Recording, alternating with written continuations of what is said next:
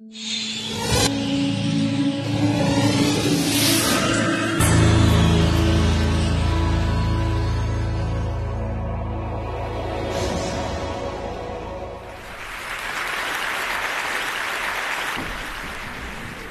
this game is very simple. All you have to do is read what you see, right? So I'm going to count you so we don't all do it, all do it together, okay? One, two, three. Amazing. What about this one? One, two, three. All right. One, two, three. if you were Portuguese, right? How about this one? One, two, three. What are you reading? There are no words there. I said, read what you're seeing, right? It literally says, what are reading, right? That's what you should have said, right? Why is this? It's because perception is grounded in our experience, right? The brain takes meaningless information and makes meaning out of it, which means we never see what's there, we never see information, we only ever see what was useful to see in the past right? Which means when it comes to perception, we're all like this frog.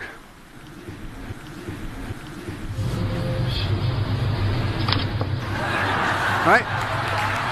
It's getting information, it's generating behavior that's useful.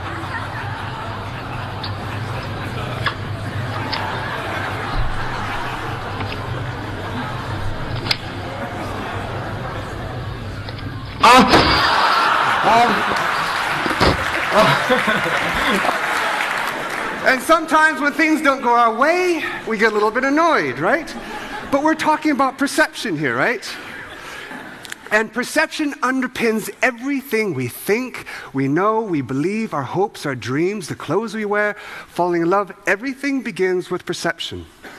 Now, if perception is grounded in our history, it means we're only ever responding according to what we've done before. But that creates a tremendous problem because how can we ever see differently? Now, I want to tell you a story about seeing differently. And all new perceptions begin in the same way they begin with a question. The problem with questions is they create uncertainty. Now, uncertainty is a very bad thing. It's evolutionary a bad thing. If you're not sure that's a predator, it's too late. Okay? Even seasickness is a consequence of uncertainty. Right? If you go down below in a boat, your inner ears are telling you you're moving. Your eyes, because it's moving in register with the boat, say I'm standing still. Your brain cannot deal with the uncertainty of that information, and it gets ill. The question why is one of the most dangerous things you can do because it takes you into uncertainty. And yet, the irony is, the only way we can ever do anything new is to step into that space. So, how can we ever do anything new? Well, fortunately, evolution has given us an answer, right? And it enables us to address even the most difficult of questions. The best questions are the ones that create the most uncertainty. They're the ones that question the things we think to be true already. Right? It's easy to ask questions about how did life begin or what extends beyond the universe. But to question what you think to be true already is really stepping into that space. So, what is evolution's answer to the problem of uncertainty? It's play. Now, play is not simply a process. Experts in, t- in, play will tell you that actually it's a way of being. Play is one of the only human endeavors where uncertainty is actually celebrated. Uncertainty is what makes play fun, right? It's adaptable to change, right? It opens possibility and it's cooperative. It's actually how we do our social bonding and it's intrinsically motivated. What that means is that we play to play. Play is its own reward. Now, if you look at these five ways of being, these are the exact same ways of being you need in order to be a good scientist. Science is not defined by the method section of a paper. It's actually a way of being, which is here. And this is true for anything that is creative. So, if you add rules to play, you have a game. That's actually what an experiment is. So, armed with these two ideas that science is a way of being, and experiments are play, we asked, can anyone become a scientist? And who better to ask than 25 8 to 10 year old children because they're experts in play. So I took my B arena down to a small school in Devon, and the aim of this was to not just get the kids to see science differently, but through the process of science to see themselves differently. Right? The first step was to ask a question. Now, I should say that we didn't get funding for this study because the scientists said small children could make a useful contribution to science, and the teacher said kids couldn't do it. So we did it anyway. Right? Of course.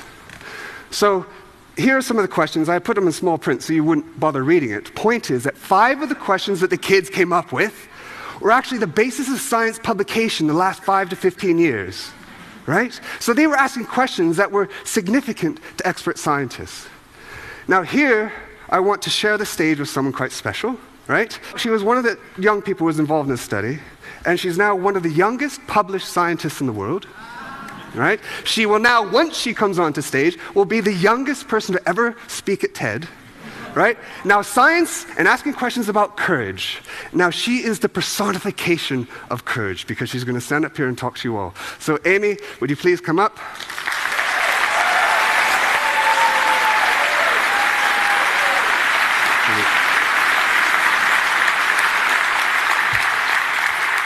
So Amy's going to help me tell the story of what we call the Blackawton Bees project. And first she's going to tell you the question that they came up with. So go ahead, Amy. Thank you, Beau. We thought that it was easy to see the link between humans and apes in the way that we think, because we look alike. But we wondered if there's a possible link with other animals. It'd be amazing if humans and bees thought similar, since they seem so different from us. So we asked if humans and bees might solve complex problems in the same way. Really, we want to know if bees can also adapt themselves to new situations using previously learned rules and conditions. So, what if bees can think like us? Well, it'd be amazing since we're talking about an insect with only one million brain cells. But actually, it makes a lot of sense they should, because bees, like us, can recognize a good flower regardless of the time of day, the light, the weather, or from any angle it approached it from. So the next step was to design an experiment, which is a game. So the kids went off and they designed this experiment, and so, the, well, game. And so, Amy, can you tell us what the game was and the puzzle that you set the bees? The puzzle we came up with was an if then rule. We asked the bees to learn not just to go to a certain colour, but to a certain coloured flower only when it's in a certain pattern. They were only rewarded if they went to the yellow flowers, if the yellow flowers were surrounded by the blue, or if the blue flowers were surrounded by the yellow. Now, there's a number of different rules the bees can learn to solve this puzzle. The interesting question is which? What was really exciting about this project was we and Beau had no idea whether it was work. It was completely new and no one had done it before, including adults including the teachers. And that was really hard for the teachers. It's easy for a scientist to go in and not have a clue what he's doing because that's what we do in the lab. But for a teacher not to know what's going to happen at the end of the day. So much of the credit goes to Dave Strudwick, who is the collaborator on this project. Okay? So I'm not going to go through the whole details of the study because actually you can read, it, read about it. But the next step is observation. So here are some of the students doing the observations. They're recording the data of where the bees fly that. So what we're going to do? Oh, is she still going up here? Yeah. So you keep keep track, Mish. Wait, can you help me, Henry? Can you help me, Henry? What good scientist says that? Right? And two up there. And two.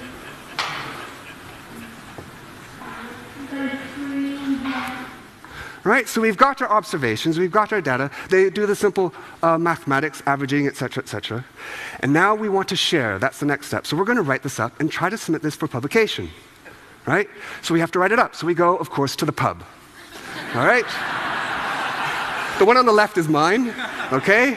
Now, I told them a paper has four different sections an introduction, a methods, a results, a discussion. The introduction says, What's the question and why? Methods, what did you do? Results, what was the observation? And the discussion is, Who cares? Right? That's a science paper, basically. So the kids give me the words, right? I put it into a narrative, which means that this paper is written in kids speak. It's not written by me, it's written by Amy and the other students in the class. As a consequence, this science paper begins once upon a time. The results section, it says training phase, the puzzle, dun dun dun, right? And the methods, it says, then we put the bees into the fridge and made bee pie, smiley face, right? This is a science paper. We're going to try to get it published. So here's the title page. We have a number of authors there. All the ones in bold are 8 to 10 years old. The first author is Blackawton Primary School because if it were ever referenced, it would be Blackawton et al and not one individual. So we submit it to a public access journal, and it says this. It said many things, but it said this. I'm afraid the paper fails our initial quality control checks in several different ways. In other words, it starts off once upon a time, the figures in crayon, etc. So we decide we'll get it reviewed. So I send it to Dale Purves, who is a National Academy of Science, one of the leading neuroscientists in the world, and he says this is the most original scientific paper I've ever read, and it certainly deserves wide exposure. Larry Maloney, expert in vision, says the paper is magnificent. The work would be publishable if done by adults. So what do we do? We send it back to the editor, they say no. So we asked Larry and Natalie de Hempel to write a commentary situating the findings for scientists, right? Putting in the references and we submitted to biology letters. And there it was reviewed by five independent referees and it was published. Okay?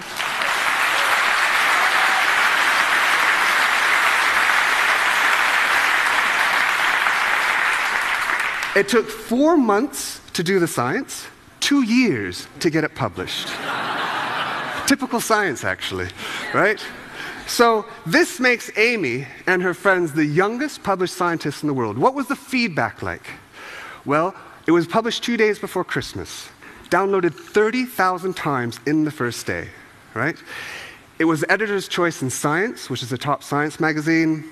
It's forever freely accessible by biology letters. It's the only paper that will ever be freely accessible by this journal.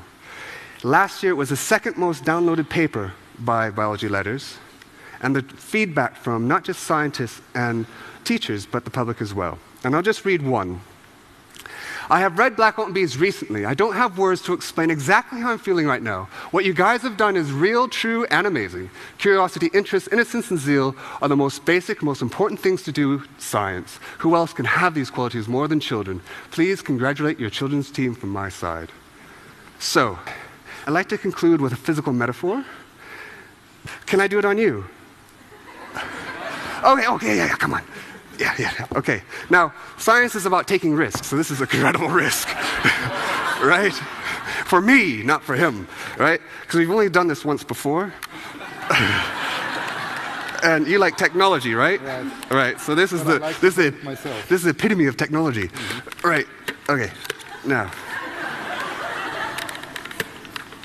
Okay. now, we're going to do a little demonstration, right? You have to close your eyes and you have to point where you hear me clapping, all right?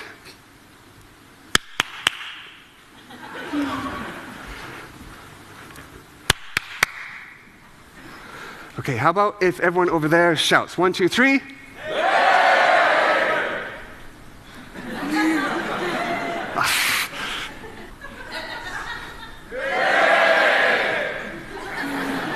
Really. Now open your eyes. We'll do it one more time.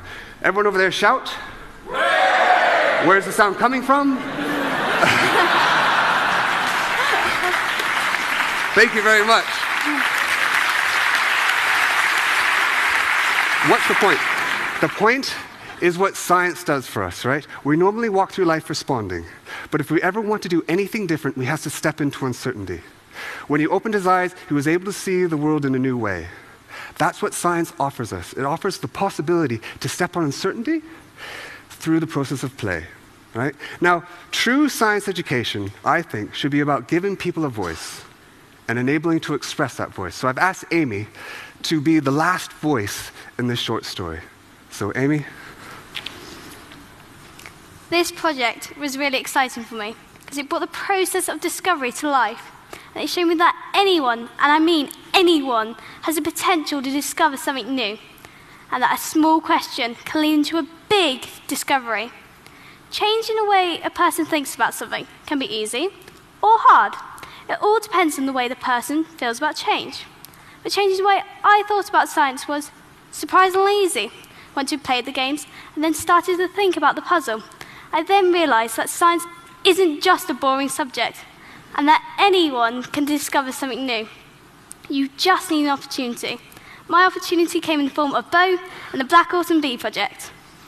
Thank you. Thank you very much.